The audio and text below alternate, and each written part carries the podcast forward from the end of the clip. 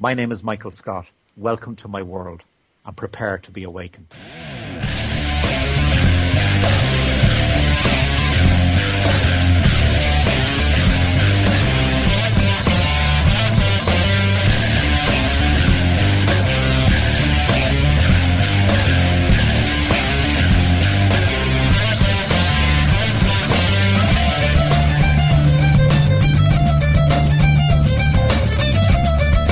Episode 13 of Awakenings. Hi, I'm Jamie, Jeff? Sean? And Chris. and welcome to episode 13. Today we have a very special guest. Michael Scott is here to answer your questions. But first, we have some really big news to talk about. Wait, he's here? I mean, he's like in the building? He's in the building. Wow. He's in That's the awesome. airwaves. That's awesome. Yes, in the airwaves. Are we gonna have to like All right. call call through the uh, the aether to uh, to to get in contact with him with the, the crackling noise? oh, it has been taken care of. So, so, so we- we got the the Ouroboros countdown text already and everything. oh, yeah. All right. So, so we have a little bit to talk about uh, some news then. Yeah. I'm sure you, uh, you've all already seen because we've had it on the portal and Michael posted it on the forums, the big movie deal release. Um, yes. We, we have a producer and it a- is Lorenzo Di Bonaventura of, I guess his probably biggest movie recently. It's gotta be Transformers. The series, yeah, the one and two. Yeah, he produced both. both of those. Yeah. Um, he had GI Joe. He seemed he has a lot of the fantasy kind of style movies, which he seems to have an eye for those. Which is great, you know. Yeah. For for us, and you know, I for mean, it's Michael like- and the series is is is great. And- You know. The ones that aren't fantasy, science fictiony kind of things are action movies. Which Right. I'm excited So- about because I like Which- good effects. Which is both. Both. Oh, yeah. Yeah. yeah, but look at Transformers. I mean, you know, that's like the biggest effect movie of of all time. You Yeah. know, I mean, like every scene has. I mean, I, special I effects. hope I, I hope this this movie doesn't uh, end up with a lot of sound effects that take away from all the rest of the movie, though. special effects. Well, that's with Transformers. It was Well, you said sound effects. just clanging metal. Well, yeah, sound effects. Oh, okay. during I'm the sorry. fight scenes with the Transformers and everything. I had no clue what was going on. Okay, I see. You couldn't you couldn't you couldn't hear because all the all the noise. You couldn't tell who was fighting who. You could have dropped a bucket of wrenches on the floor. Sean wants one of those fact. silent movies, you know, where they play music and then it just like Yeah, switches to dialogue Perfect. so you can tell what's going on. Exactly. the thing that's most intriguing to me about him coming on as um, as producer of this is this is the guy that used to work for Warner Brothers, okay? And he actually is the guy who headed up Warner Brothers taking on the whole Harry Potter franchise. So he was very instrumental in that, and that's very exciting news for this series to have Mhm. someone that you know was involved early on and, and had the vision to see you know what what Harry Potter would be on the screen. So um, Now he's kind of gone off on his own as his Right. own producer. So yeah, yeah, he's, he's not he's no longer with Warner Brothers, but he's got a lot of stuff uh, in the works right now with some big name actors actors and actresses like this movie uh, Salt that's coming up uh, starring Angelina Jolie. Oh, yeah, he's got he has a a big name list. I mean, Mark Wahlberg, Keanu Reeves. Um, he's worked with a lot of big names. Right. John Cusack, Samuel Jackson's been Yeah. in stuff that he's This- done. This new this movie, another new uh, movie in production he's got right now is called Red, and it's starring uh, Bruce Willis and Morgan Freeman, John C. Reilly. You know the um, what's his guy's name? Julian uh, McMahon, the uh, the uh, Nip Tuck guy. You know what I'm talking about? Yeah. Yeah, yeah, Yeah. The guy that was on Buffy, not Buffy. He was No. on Charmed, right? Yes. Charmed. Yeah, that guy. That guy's in Same Red. Um, Sean, do you watch yeah, Buffy? that's some Who didn't big, watch um, Buffy? That's some big name. I don't know. Saying he watched Charmed probably isn't much better. Yeah, I'd rather say I watched Buffy. Oh, I don't know. have you seen, we'll move on, but have you seen any episodes of Charmed? hey, at least they had real vampires on that show. All right. Anyway. anyway. big, big time, uh, big time names this guy has worked with. You know, this is probably the the biggest person we could have got that no one's ever heard of. You know, I mean, literally, the guy is a behind the scenes guy, but he makes these big movies. Yeah, you know his movies, you just don't know his name.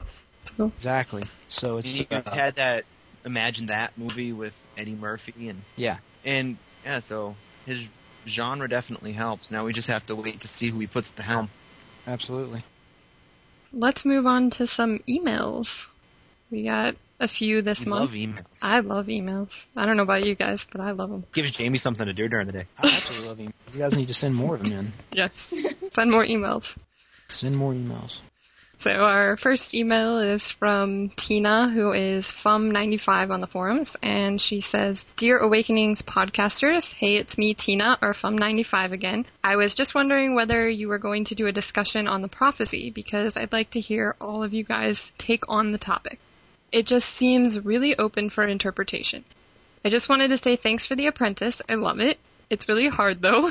I can't wait until Thanksgiving break when I can spend more time on it. Thanks for the great podcast. You guys rock, and I can't wait for the next podcast. Also, I'll be sure to vote for you guys on Podcast Alley. By the way, I love the Shakespeare reading. I would love it if you did more. Tina. Yeah, you, you know what? A lot of feedback from the Shakespeare reading. Yeah. So you know, we may You we may look into do vote- more of vote. that. You know, we'll, we'll spread the spread the love around and have uh, you know different different uh, people doing doing different readings. You know, maybe I I don't know. Let us know what you want. If you want you want more stuff like that, then uh, let us know. Drop us an email. Let's see here. We got another email from uh, Movie Buff. Okay, it says, uh, "Hello guys, I'm Josh. This is my first time listening to the podcast, and I have to say that you have the best opening music I've heard. Thank you. It, it is very good. it is uh, Martha Stewart by Enter the Haggis. You can uh, find their link on our website. But back to the email. I'm, I'm writing about the discussion you had on auric armors, uh, Shakespeare's in particular. At one point, one of you mentioned, I think it was Sean, that it was not specified in the book that Shakespeare generated the police armor with his aura. And actually, he did generate it using his aura. On page 205 of The Sorceress, he quotes, Shakespeare's aura crackled dull yellow, and the air was touched with lemon. A suit of modern police armor grew over the immortal's solid mechanics overalls. So yeah, there's the there's the specific quote right there.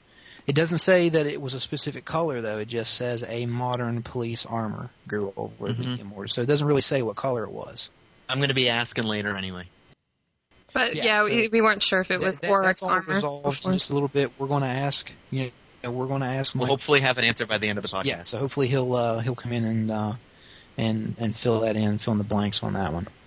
He continues on in his email and says that armor changed one other time before it became yellow armor um, he wore. Uh, while this may not be solid evidence to disprove that Pally has a black aura, this certainly proves that one can choose to make the color of one's armor as Josh did with his tattered leather gauntlets. That said, I like to congratulate everyone for a great show, even if Chris returned to Hawaii in the middle of the podcast. Props I to wish. Sean. Yeah, props to Sean for the monologue. It was very good. Um, movie buff. Yeah. So yeah, so there's a there's another good feedback there, and people were also sad to see uh, Chris disappear in the middle of the show. MG, I really, really wish it was to go have gone back to Hawaii. I think she's got like a leygate underneath her desk or something. I don't know. Direct to Hawaii. I would love that. Although, you know, would certainly make going to work in the morning, I guess, a little bit more tolerable if I did have a leygate late underneath my desk. The commute would be But like sadly- nothing, you know? Alright, we got uh, another email here. This is from Emily, or Warrior Scatic, Scathach, Warrior Scatty, 17. Uh, she's a frequent emailer, so how you doing, Emily? She says, Hi guys. First, thank you for the last podcast. It was really good, as usual, though it was a bit sad that Chris disappeared again. I guess she bounced back to Hawaii. I feel so loved. Everyone missed me. While I was listening to the podcast, I was out walking my dog in the forest, and it was in the evening, so it was pretty dark, and there were there were a lot of low mist, which made it all the more magic. And then Sean started the Shakespeare monologue. Wow, I have to say it really took me by surprise. Not that I didn't expect Sean to not do a great job, but he did it very emotional and powerful. It was really great, so good job, Sean. Thank you, Emily. And I have, of course, voted for you guys on Podcast Alley, so I hope that maybe we'll hear more Shakespeare next time. I've also just started playing The Apprentice, and it's really awesome. a big thank you for that. And that's all I had to say for this time. Uh, great thank you to Michael and to you guys. Keep up the great work. Emily. P.S. Thank you for help with the pronunciation of Scathach. I know that Scatty is easier, but I just wanted to be sure that I said it the right way. Thanks. You are quite welcome. Even though I had nothing to do with emails. it. so on our uh, our Ouroboros countdown there, Jamie, how much how much more time we got? Is he gonna be calling in here soon or yeah, it looks like we've got about thirty seconds. anytime? Okay. Twenty nine. You know, waiting around for waiting around for the big guy. 27. 26. And I gotta sit here 25. and Why do you have to say 30? 33. 108. 99. Uh, Oh, I what- guess we can take up some questions in the meantime. Yeah. Double your pleasure, double your fun. That's the statement of a great man in double gun. What?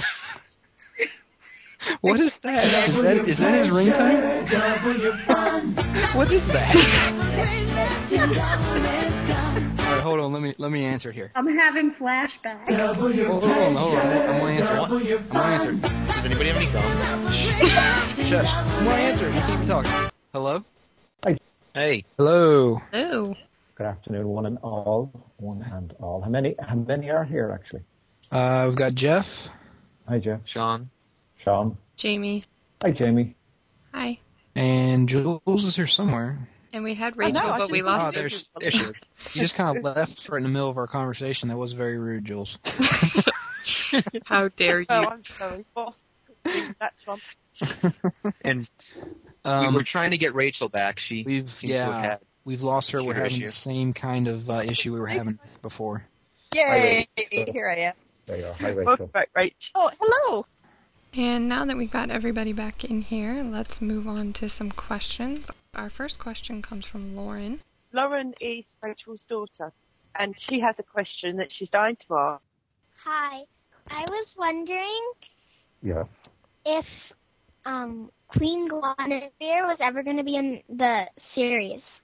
If Queen Guinevere. Oh, that's a really interesting question. Well, you know, I've made several mentions of King Arthur, and we have Yeah. Palame- we have Palamedes who fought with King Arthur. I think we might hear a little bit about Queen Guinevere, Queen Guinevere in the next book. Yes, I think that's a really good guess. So well spotted. Thank you. You're welcome there, Nice to meet you. and lovely to meet you too. How how old old are you now? Um, I'm eight. You must be my youngest reader if you're eight. You must be really smart if you're reading these books at eight. Thank you. You are. You have a good day, dear. Okay. Take care, sweetie. Okay, bye. Bye. Right, go on, you go as well. I know that some of you have got questions, so you might as well get them out of the way. Sean, I know it's going to be you. All right, I'll get mine out of the way. Hi, Sean. you though- needed a second invite, didn't you? Yeah. yeah. Well, um, I- I'm pretty sure I know the.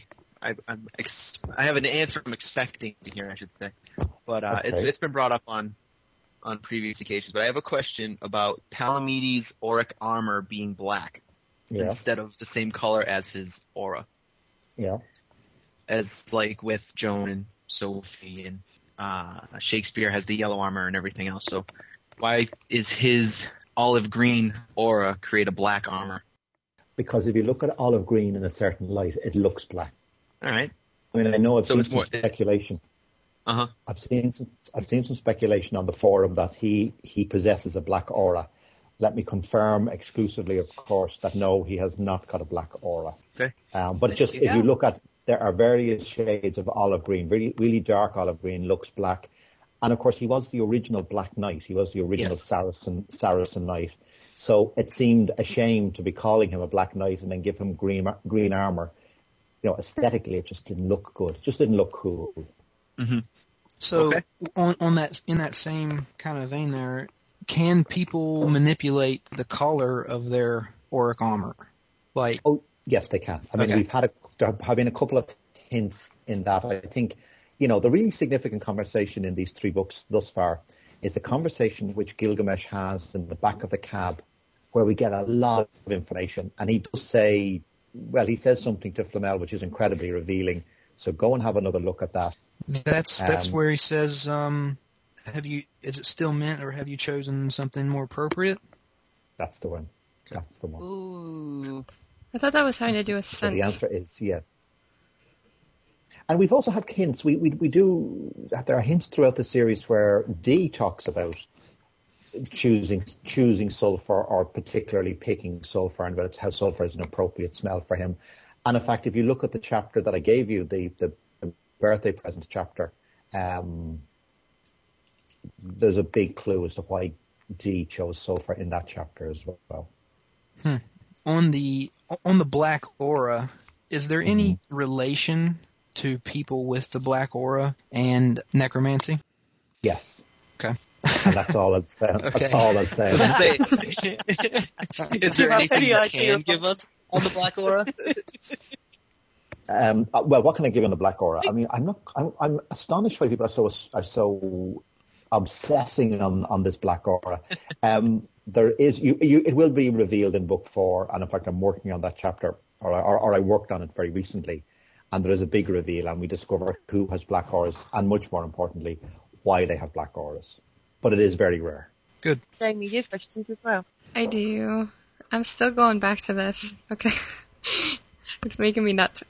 So the quote, when Nicholas Flamel had brought them to the Witch of Endor to be awakened, he had been fully aware of the terrible consequences of a failed awakening. Is this a mistake or was this intentional?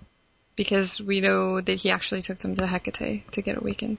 again, we come back to the conversation. Uh, the big reveals in book three, where, where we discover that Flamel and Eddie Parnell have been collecting twins for a long time. So they knew what was happening. There is a conversation, which I will tell you now. There's a conversation in book four where uh, Sophie says to, oh, for goodness sake, why don't, I, why don't I just read the section? I'm going to pull up this chapter and read it to you because it will explain. And again, you could do it as an exclusive reveal. And also bear in mind that when Dee brought the twins to the witch, at that stage he was aware that they were twins. He was beginning to suspect, or, or more than suspect, I would suggest, that they were the twins of legend. Again, there's a big reveal in book four. So here we have a piece where Sophie talking to Perenelle and Perenelle asking Sophie not to do something because they're about to do something with Josh. So here we go. Sophie says to the sorceress, you planned all this, didn't you? And that's, I think, a very interesting mm. statement. And then Sophie, there's a bit of text which I'm cutting out, I'm not going to tell you. Sophie says, you made Bernice employ me in a coffee cup. And it was a statement, not a question. And Perenelle says, I suggested that she needed you. That is true. So here she says, when were you and Nicholas planning on telling us? And again, a little bit of text which I'm not going to reveal.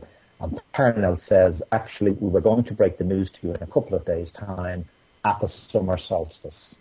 So there's a very long answer to your question. Hmm. Oh, very interesting. So does that answer the question? Sort of, maybe.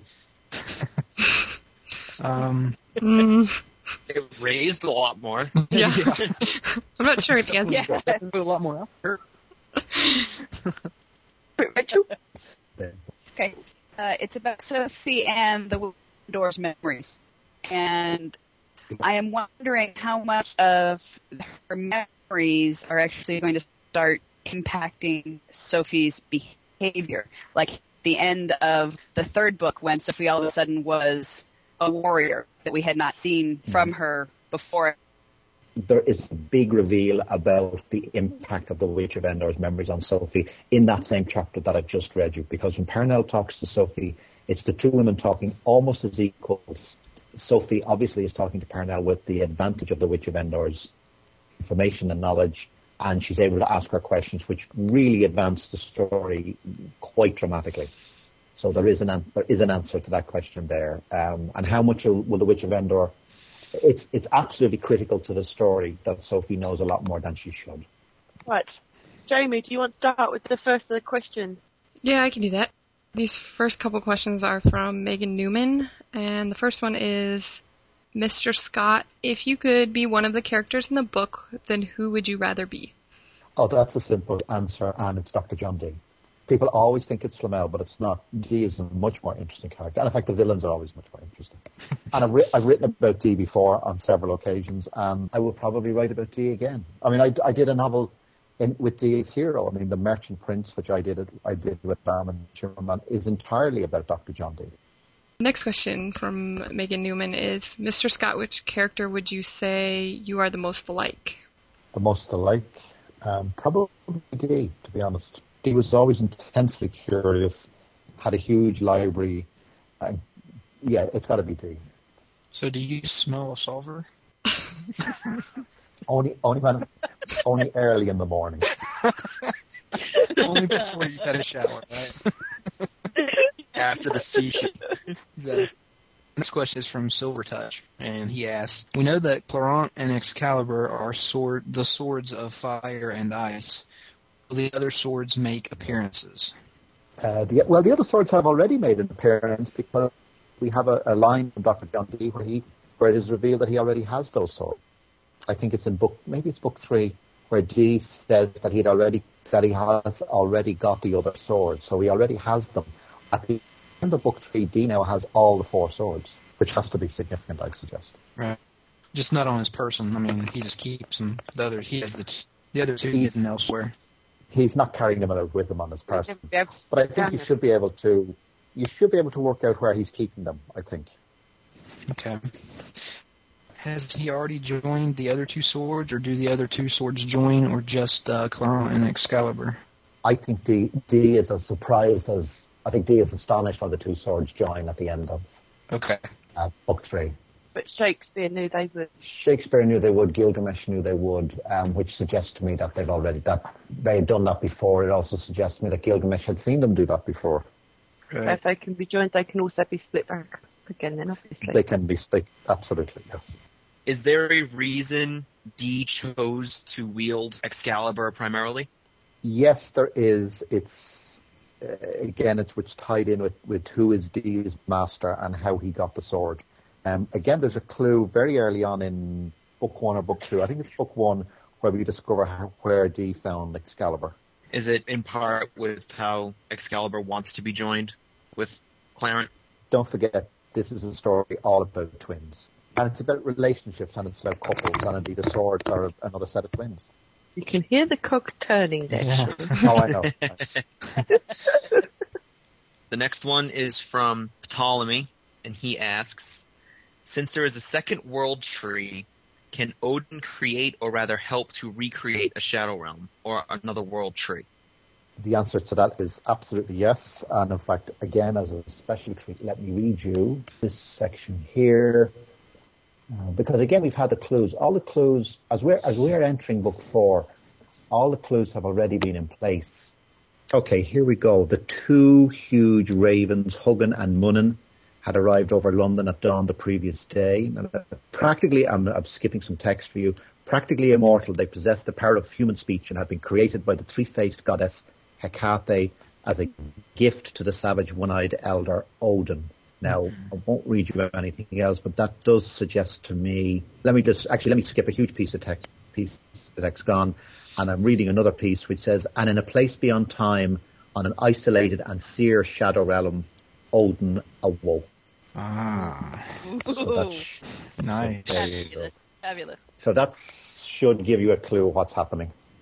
Odin and Prometheus. Hmm, there's a combination. Yes, I think we. I can almost guarantee that Prometheus will appear as well. But only to people that have gotten far enough in The Apprentice. That game was so hard I couldn't complete it. It was too tough even for me. There are there are 17 people that have finished at this point Out of 300. out of out of Yes, over- 305 over people that are playing. That's okay. We've still got time to get them through, and we will. Although, if I answer one more message that says, "Why did you make it so hard?" Uh, yeah. easy, is, easy is not fun. No. Thing is, it actually is pretty easy. Right. Because you wrote it. Jeff and Sean just like making people cry.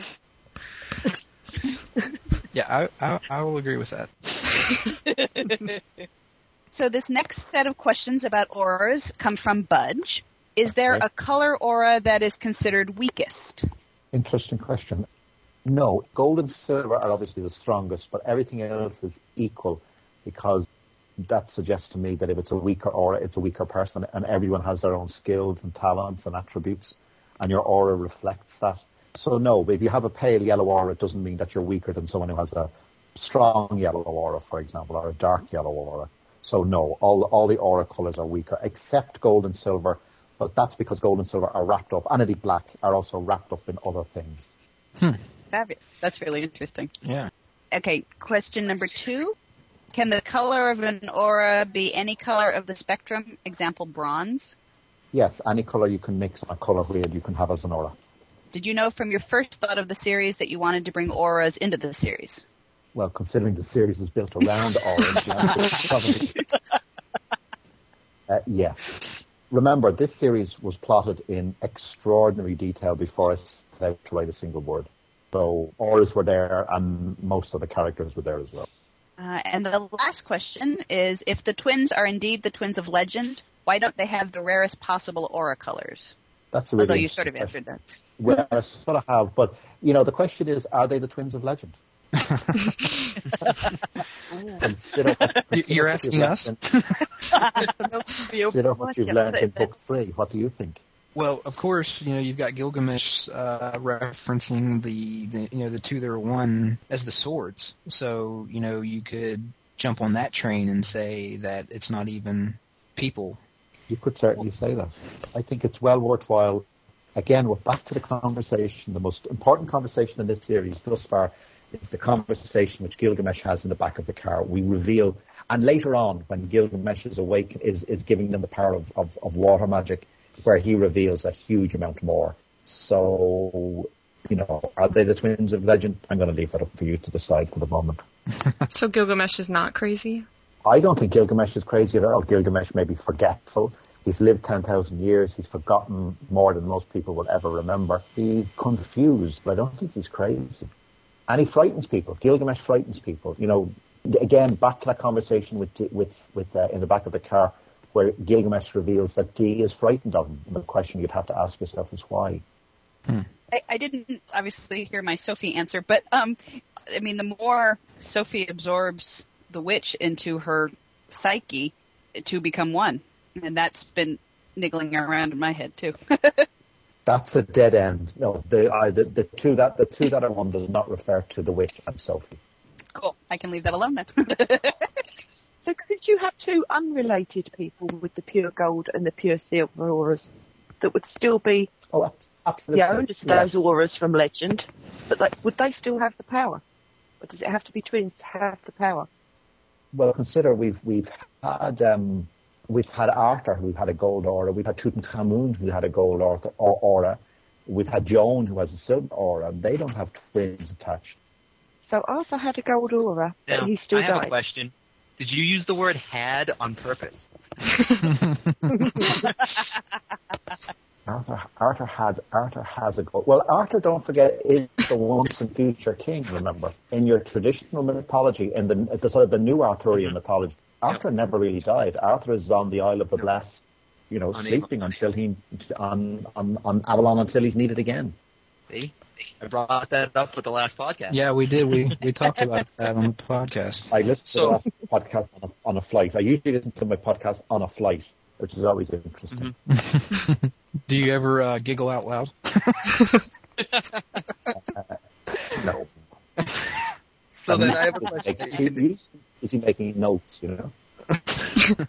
Because you guys often come up with some really Who's going interesting... to pay for the and next what question? is What is fascinating is to see how close people are coming to the ultimate truths, you know?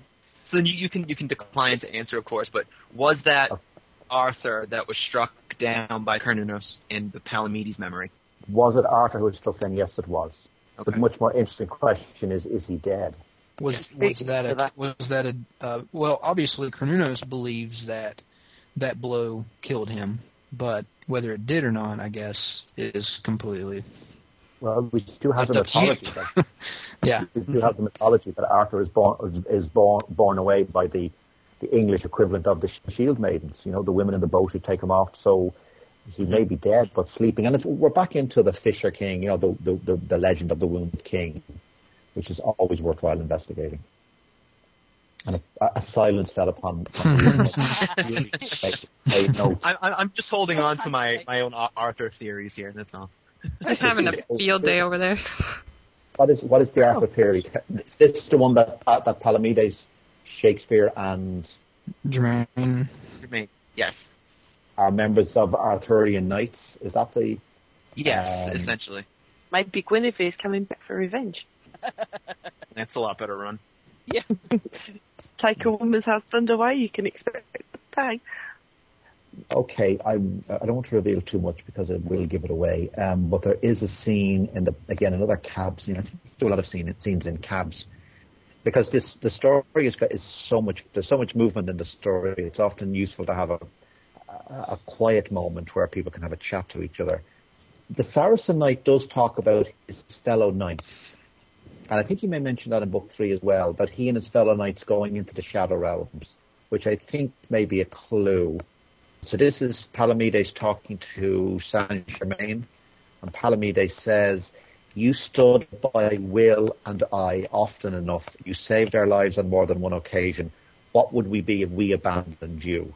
So you can uh, do whatever you want with those two quotes.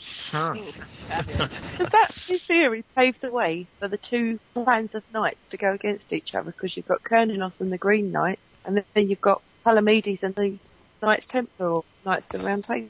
How do you know they're different knights? And I think maybe you might want to have a glance at the cover of book four for that one. The There's the green, Green Man. the green man. The Green Knight is loyal to Cernunnos in the scrapyard. Suggests that they're separate, and again, I mean, obviously, if if they're loyal to Cernunnos and Cernunnos is attacking Palamedes, they can't be loyal to Palamedes. But Perhaps it is, if you a look at the knights who are, well, absolutely, because we will, and we do have a hint of that because we do talk about the Torc Allta and the Torc Madra and the Gabriel Hounds. There's some clues there, and it's interesting to look at the type of people or the type of characters who are following Cernunnos. There was a part in the Sorceress where uh, the hunt is descending on Stonehenge, and they describe some of the members of the hunt as, you know, having leaves for hair and tree trunks and stuff for legs. And, you know, I, I kind of drew that connection to the Green Man and Cernunnos through that. Again, check out some of the classic British mythology, which will give you some clues there. And also, the suggestion is that these could be failed experiments. Because remember, back and have a look at the very first book where Heka- uh, Hecate talks about the Torc Allta. Okay. I have a piece of language related question. Knights are traditionally male and uh, female warriors are described as warriors rather than knights generally. Does that hold true in these books or could someone like Joan be described as the knight?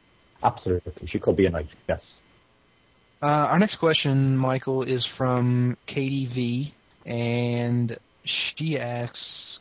she has two questions actually. She asks, "Why did you use the pen name Anna Dillon, and what was your inspiration for these books?" I assume she's those. You know, she when she says these books, she means the Flamel series, but the Anna Dillon, of course, From outside. from your other. Um, I think I've, I've, I've sort of given a fairly long answer to that in the back of the Alchemist book about how I came to this series and how I discovered Flamel's house.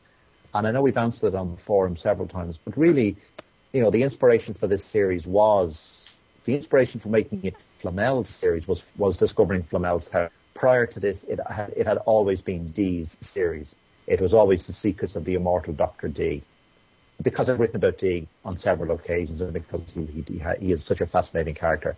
Anna Dillon comes out of a family name and it's just a great pen name. If, if you are choosing a pen name, you try and choose a pen name which is D, E, F, or G, or even H, so that when the books are on, are on the shelves, they're actually at eye level. You do not Ah. want to be choosing a pen name which is A, because people have to look up, or Z, which is pe- so people have to get down on the floor people don't do that. So you, most pen names are in the middle of the alphabet, which are, are at eye level. Ah, didn't know that. Oh, very interesting. Absolutely. And now I asked you this when I saw you at one of your tour stops. Uh, you Yeah, mentioned you had that. all those questions. yeah. I did. I had this. but but we'll we'll, we'll kind It of wasn't a setup much. I'll, I'll readdress it so we can have it on here. Um, you said that that Dee was originally your your hero of the series. Did you already have planned villain as well? yes, originally the, the villain of the piece was Machiavelli.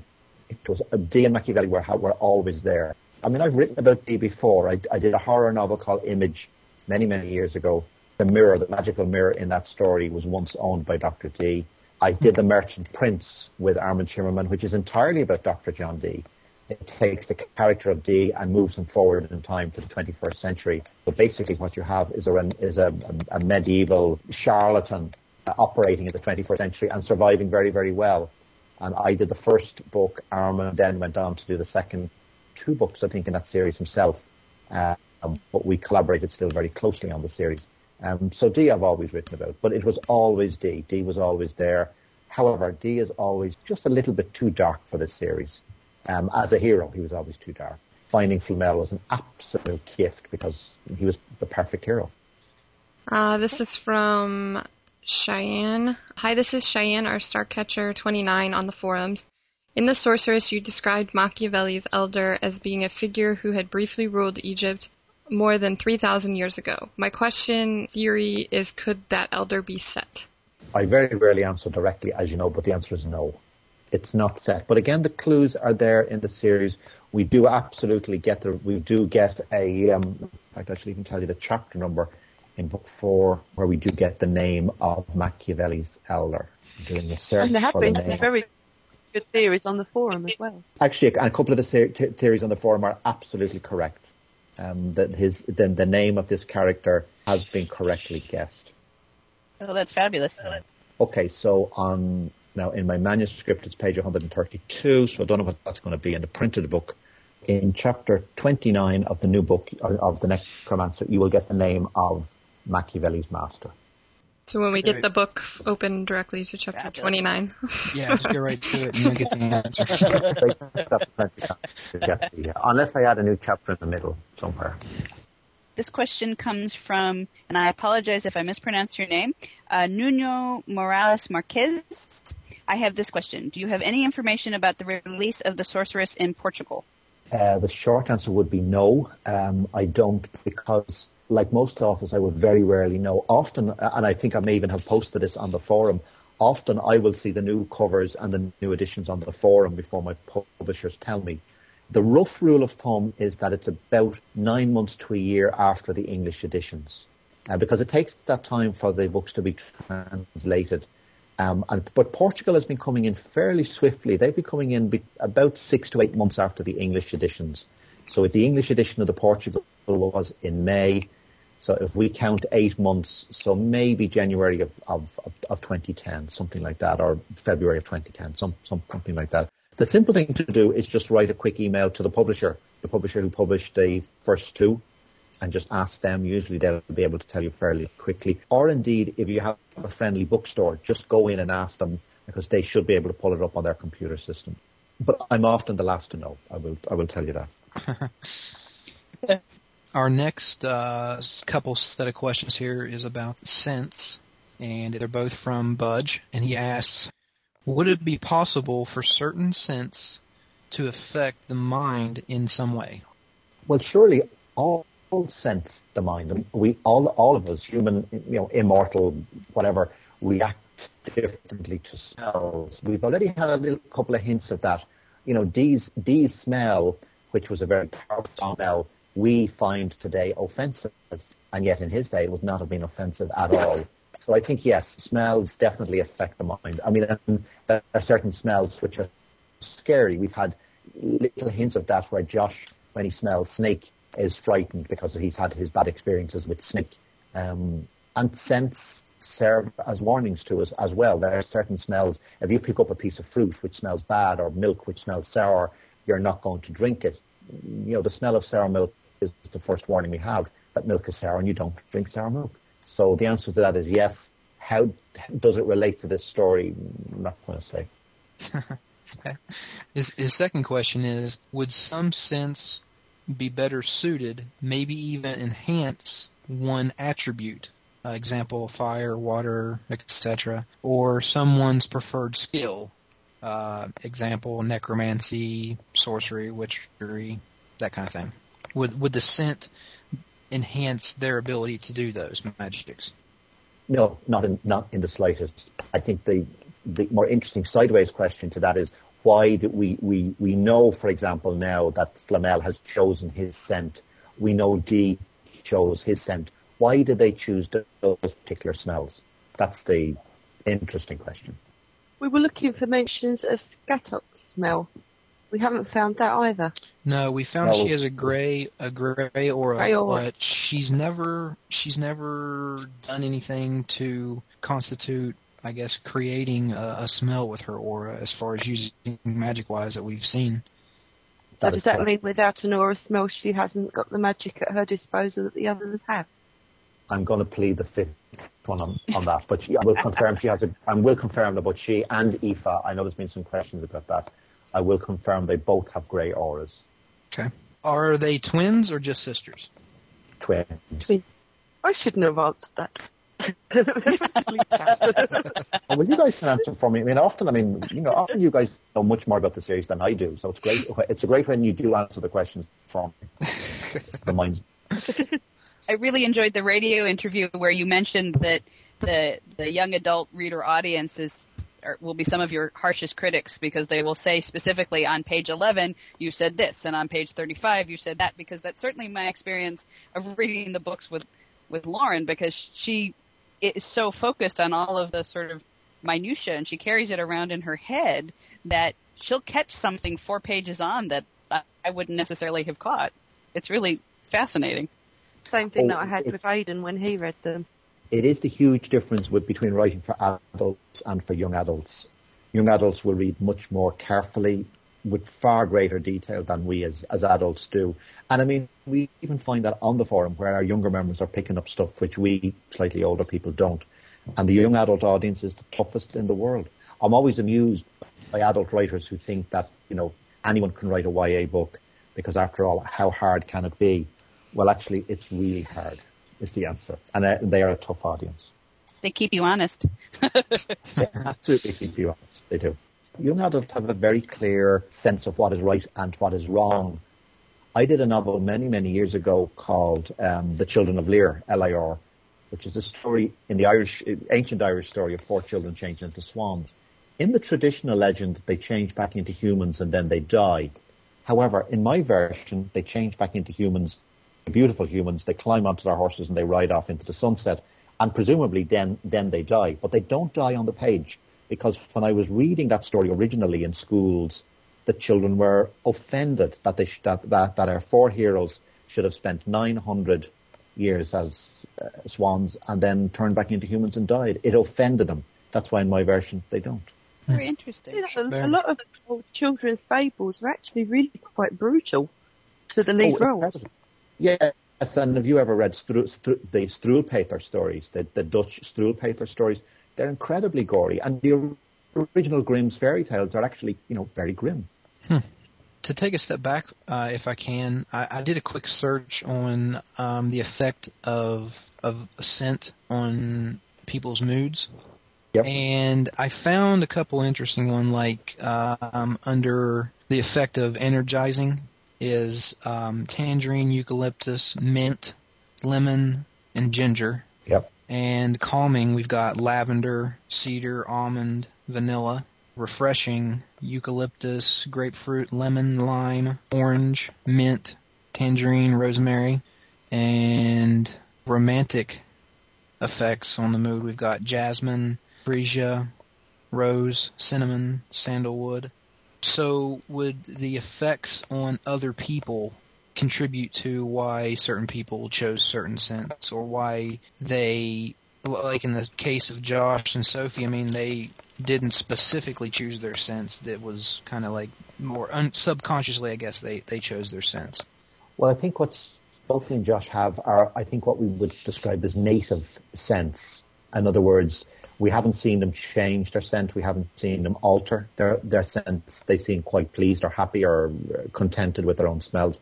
I think maybe the question is to look at the smells which the main characters have, bearing in mind the age of those main characters and the era that they that they grew up in. So, for example, to come back to Dee, we have Dee choosing sulfur. Consider his background, consider the time that he grew up in, and then consider consider the smell that he chose. Right.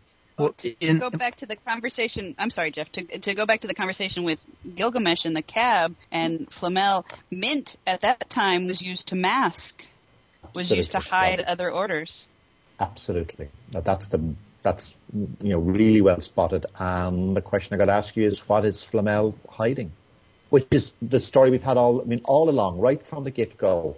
What has Flamel been hiding? We, we have we've had a big reveal in book three that he and Perenelle have been hiding the other twins. What else have they been hiding? And we're back again to the question which you know we are we have been we've touched upon time and time again. Is Flamel and Perenelle, or are Flamel and Perenelle, I'm not sure what's the better grammar, the heroes of this series? Hmm. No, see, I would say no. At the end of the day, the heroes have to be the twins. Mel, are the heroes the twins? I ask you. Well, if Perenelle and Flamel could save the world from experiencing the Dark Elders coming, they would have done, rather than have to risk training all those twins. And if Dee could have bought about the Dark Elders without the twins, and without the book, then he would have done too. But we have the, the scene in Ojai where Dee talks about the paradise that the elders could make the world. I don't think Dee is lying. I think Dee genuinely believes that. Ooh. yeah. That's right. All the wheels Shot are my turning. own self in the foot there because he says he doesn't need the twins a little bit, bit further on, doesn't he? It'd be nice to have them, but he doesn't necessarily need them, so I can just Well, shoot myself my well, he nose. says, but he still needs them. He just he would prefer to have them alive, but he would use them through necromancy if he had to. But he still needs them. Is what what he said there. Also, bear in mind at the end of book three, everything has changed for Dee, and everything is changing for Dee. Right, because he's kind of had a, a fall from grace. He's had a fairly spectacular fall from grace. He has failed and failed and then failed again. You know, the future for Dee is looking grim, I would suggest to you. Now, if, if his future is looking grim, what does, what are the implications then for, for Dee? And what is the future? Oh yeah, what is the future for D is perhaps a really interesting question for book four. Is there a hierarchy amongst the Dark Elders? It's implied, Yes, not. absolutely. There is a very clear hierarchy, yes. And it's, it's not explained in this at the moment. Is Dee's elder the top of the tree, or just one of the higher ranking ones? the pantheon of any god system or the pantheon of any of the ancient belief systems, you find gods in various layers of control, but a lot of the major gods are more or less equal. If you look at the, pan- the, the, the Greek pantheon, for example, all of the major gods were more or less on, on a level, with one or two slightly higher up the totem pole than others. And usually there was one that was sun and one that was moon amongst those. Absolutely. The next question or set of questions is from Tina, who is FUM95 on the forums. And she wants to know, firstly, are all of the titles named after immortal humans or can they be related to the elders? Good question. I have never thought of that. Let me think. Alchemist is Flamel. Magician is Dee. Sorceress is Perenelle. Necromancer is someone. Uh, Warlock. Close. The answer to that is no. Okay. The answer to that is no. Okay. Now that there's been talk on the forum, hasn't there, of um, the pattern of genders and the pattern of immortal humans. I, no, that's entirely no, no, that's entirely. I mean, I think people are seeing patterns where there aren't patterns, and I just wish I was that clever. You know, if I'd been clever, I would have put that in. I'm sorry, not good. Okay, next question. Uh, we've kind of answered. Uh, when will we find out who Machiavelli's or Dee's elders are? So we, I guess we know Machiavelli's. We'll find out in the next book. Machiavelli's in the next book. You won't find out Dee's elders until the very end, the very last chapter of book five. Hmm. Okay. Okay. Additionally, is there going to be any Norse myths in the books? Oh, absolutely, yes. I mean, you know, uh, it's it's no secret, or maybe it is a secret, but certainly Odin appears in the next book. And we've had Ig- Yggdrasil, we've had had the Valkyries, Valkyrie. we've had the Disir, we've had the Nidhogg. Yeah, we've had a lot of Norse. And the last question, well, we've kind of answered this. What gave you the inspiration to write this series about Nicholas Flamel and all these other mythologies all put together in this very intertwined series? I've been building this series for many years. I mean, it's interesting. We, we, uh, most people know a little bit about the Greek myths. We know a little bit about the Roman myths. Some people know the odd ing- bits of English myths, mainly the Arthurian legends, but there are whole bodies of other folklores which people know nothing about, and they're quite fascinating. You know, really, really. And I wanted to use some of those great stories. And that's all from Tina. This next one comes from Aries. My question is, will you write a book about Latin mythology? I guess they mean specifically. And I'm actually not sure if they mean Um, Latin as in Latin America or Latin as in Roman. Well, I would go for Roman mythology. Probably not specifically Roman in the in the way that we understand Roman mythology, because it's been done so often and been done by by people who are much better than me. Certainly, some of the Roman gods will appear in this series, but remember the Romans stole most of their gods from from the Greeks and the Babylonians and the Egyptians. So, in terms of of mythologies, it's quite a, a modern mythology. We've had little mentions of Romulus and Remus, Mars, obviously, Phobos and Deimos are in there, so they're sort of from Roman mythology. But specifically Roman myth book, no, I won't. Okay. Is there a link in there to the Titans? Other than the fact that the Titans were parents. Yes, the Titans will be We'd like you mentioned. to see it, and- Titans. yes, you will. Yes. Okay. Our next set of uh, of questions is about the twins, and it comes from Budge. And uh, the first question is: Did you know from the start that the whole story was to be centered around these legendary twins? Oh, absolutely. I mean, you, know, when I was planning this series, that they were central to my plan. I mean, I wasn't making this up as I was going along. I couldn't make this up as I was going along because I would have got lost very early on. No, I've always known the, all the main beats and strands of this story. And the twins were central to this story because every mythology, every country in the world has legends about twins. Two is there a possibility that they, I, I assume he means they is the, the twins, uh, Josh and Sophie, are of a different race, one that lives but is born again and again in the exact same lifestyle, looks, family, etc., but has no recollection of their former lives. I've not done any reincarnation stuff in this series, nor nor am I going to. I mean, the premise with this is that Sophie and Josh were always ordinary American teenagers. Okay, great. The next question is an answering machine call from Brittany, otherwise known as Sparkle. Hello to my favorite Portalcasters. This is Spartacle slash Brittany. Yes, that's right. Because of all the Nicholas Flamel podcasts that are out there, you guys will always be my favorite. I've got a few questions for Michael, but first, I'd like to give a big thanks to all of you guys for organizing this, and that Michael is filled with awesome sauce for taking time out of his busy schedule to answer our questions. So thanks again. First, uh, to Michael, you said, and I quote, by the time we hit book five, all the elements for the finale will be in place. We will, of course, have met many more elders and dark elders. In that mix, there will be at, least three characters, Humani, Immortal, and, and Elder, who are warlocks. Unquote. My question is, have we met any of the possible characters for the warlock from the first three books? Hold on, it gets better. My second question is, does entropy have any relation to ether? Entropy, or the amount of chaos in a system, increases over time. And we've been told that ether has something to do with time, so I'm just wondering if there might be a little bit of a connection there. Well, that concludes my questions. Thanks again to everyone who organized this and made it possible. And in an immortal fashion, until the next leygate opens, this is Spartacle signing out. I love her. She's great. Um, She is so great. and and I actually got to meet Spartacle at one of the, who came along to one of the signings with her mum. So I got to meet them both, and it was great to see her and put a face to the name and a name to the face. Mind you, she was wearing a Spartacle T-shirt, so that was a big clue. yeah, typical. So let me see. I forgot my questions now. What were the questions? Was will entropy play a role? The answer is yes. Um, what was the first question? I've forgotten the first. You said that there's a mix of at least three characters, Humani, Immortal, and Elder, who are warlocks. Have we met any of the three? No, not by the end of book three. No. Well, we So have met I'm- the warlock by the end of book four. Yes. Well, you you will have met a candidate, shall we say, for, for war, war, warlockery or war, warlockdom.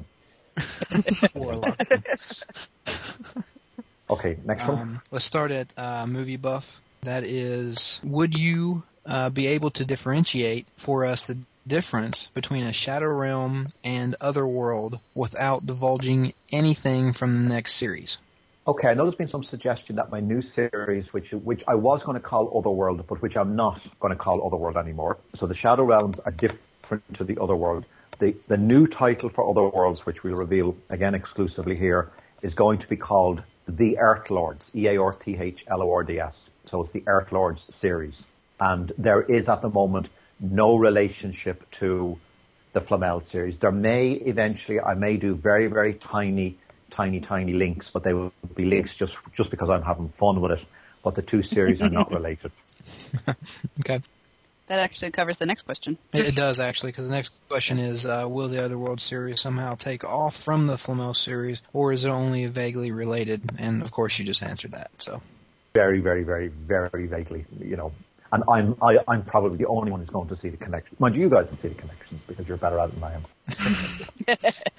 Our next question is from Emily, who is Warrior Scatalk 17, and she says, Quick question, which I haven't been able to find any answer to anywhere, but it's just if you know if you're going to Denmark on one of the book tours or somewhere close to.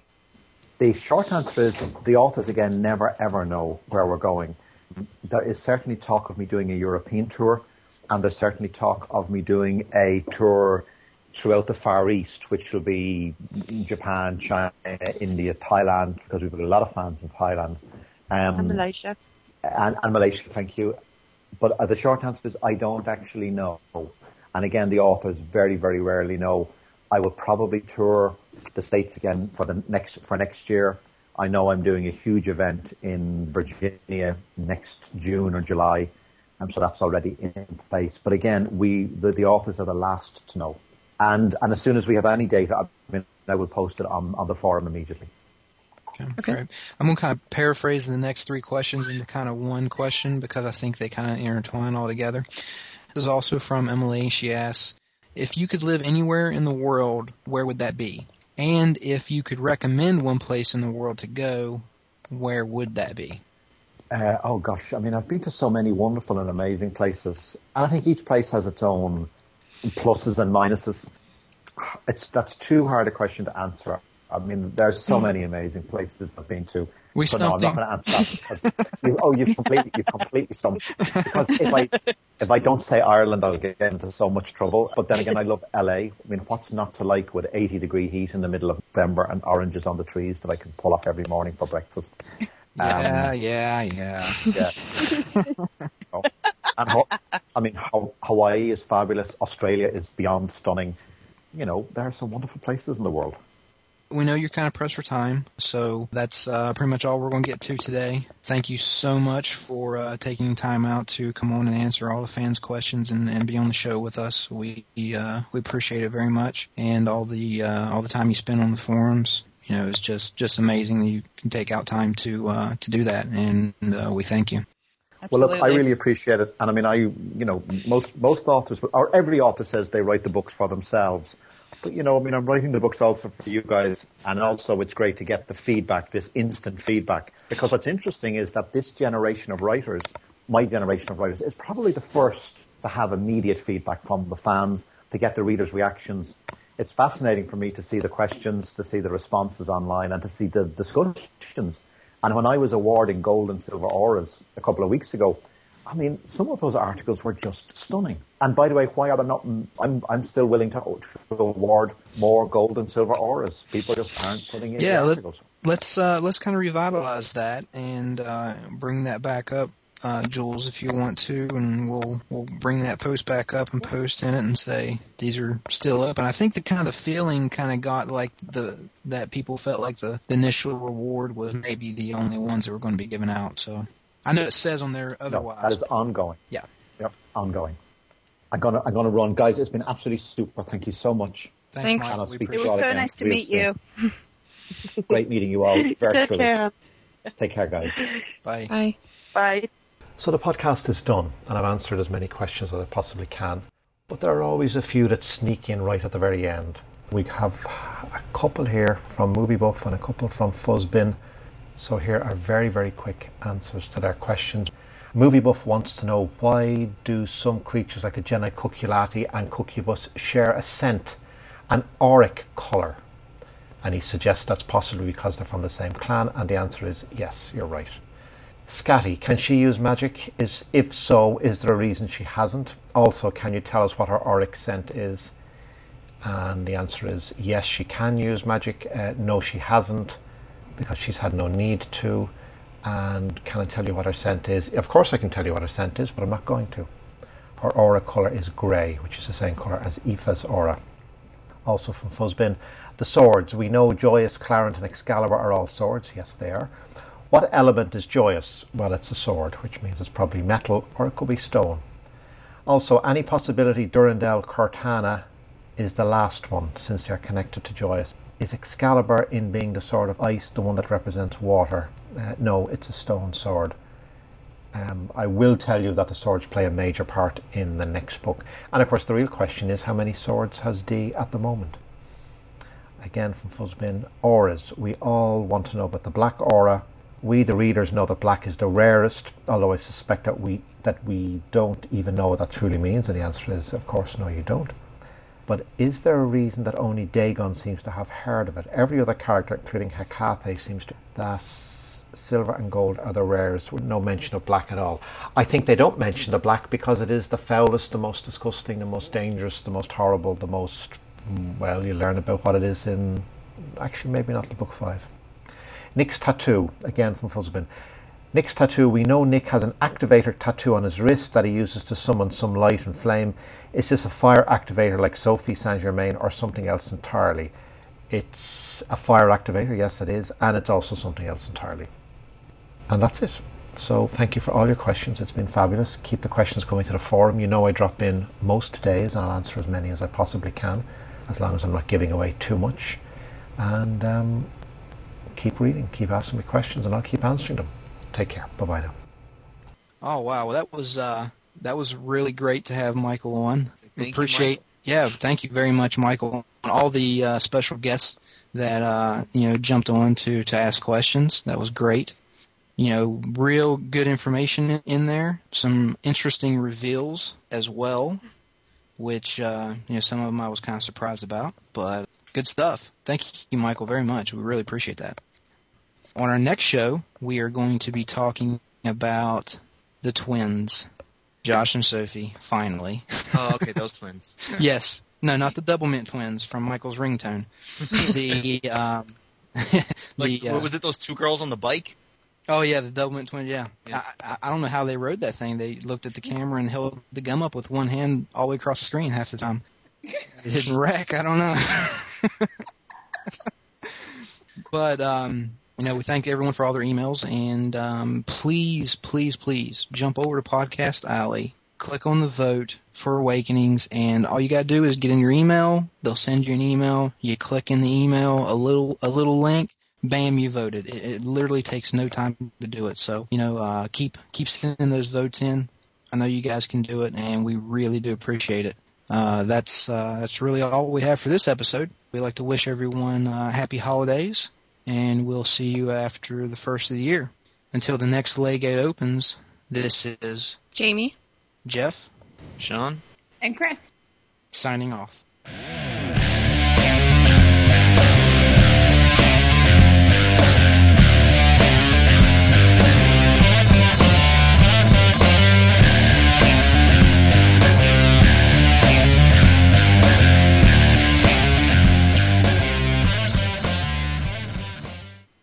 Michael Scott again. You all know that Scathach is the most popular character in this series. I get more mail about Scathach than any other character. So with Christmas coming, I have just finished a short story which features Scathach and we get to see Scathach as she was as a warrior. And it's a story which is alluded to in book two and now we get to see the story. It'll be available exclusively on the forum and it's my way of saying happy Christmas or happy solstice or happy Yuletide or happy Hanukkah or happy holiday, happy something. But thank you to everyone, and this story is written entirely for you guys. Enjoy it and do let me know what you think. It's called, I think it's called The Death of Joan of Arc, actually. Bye now.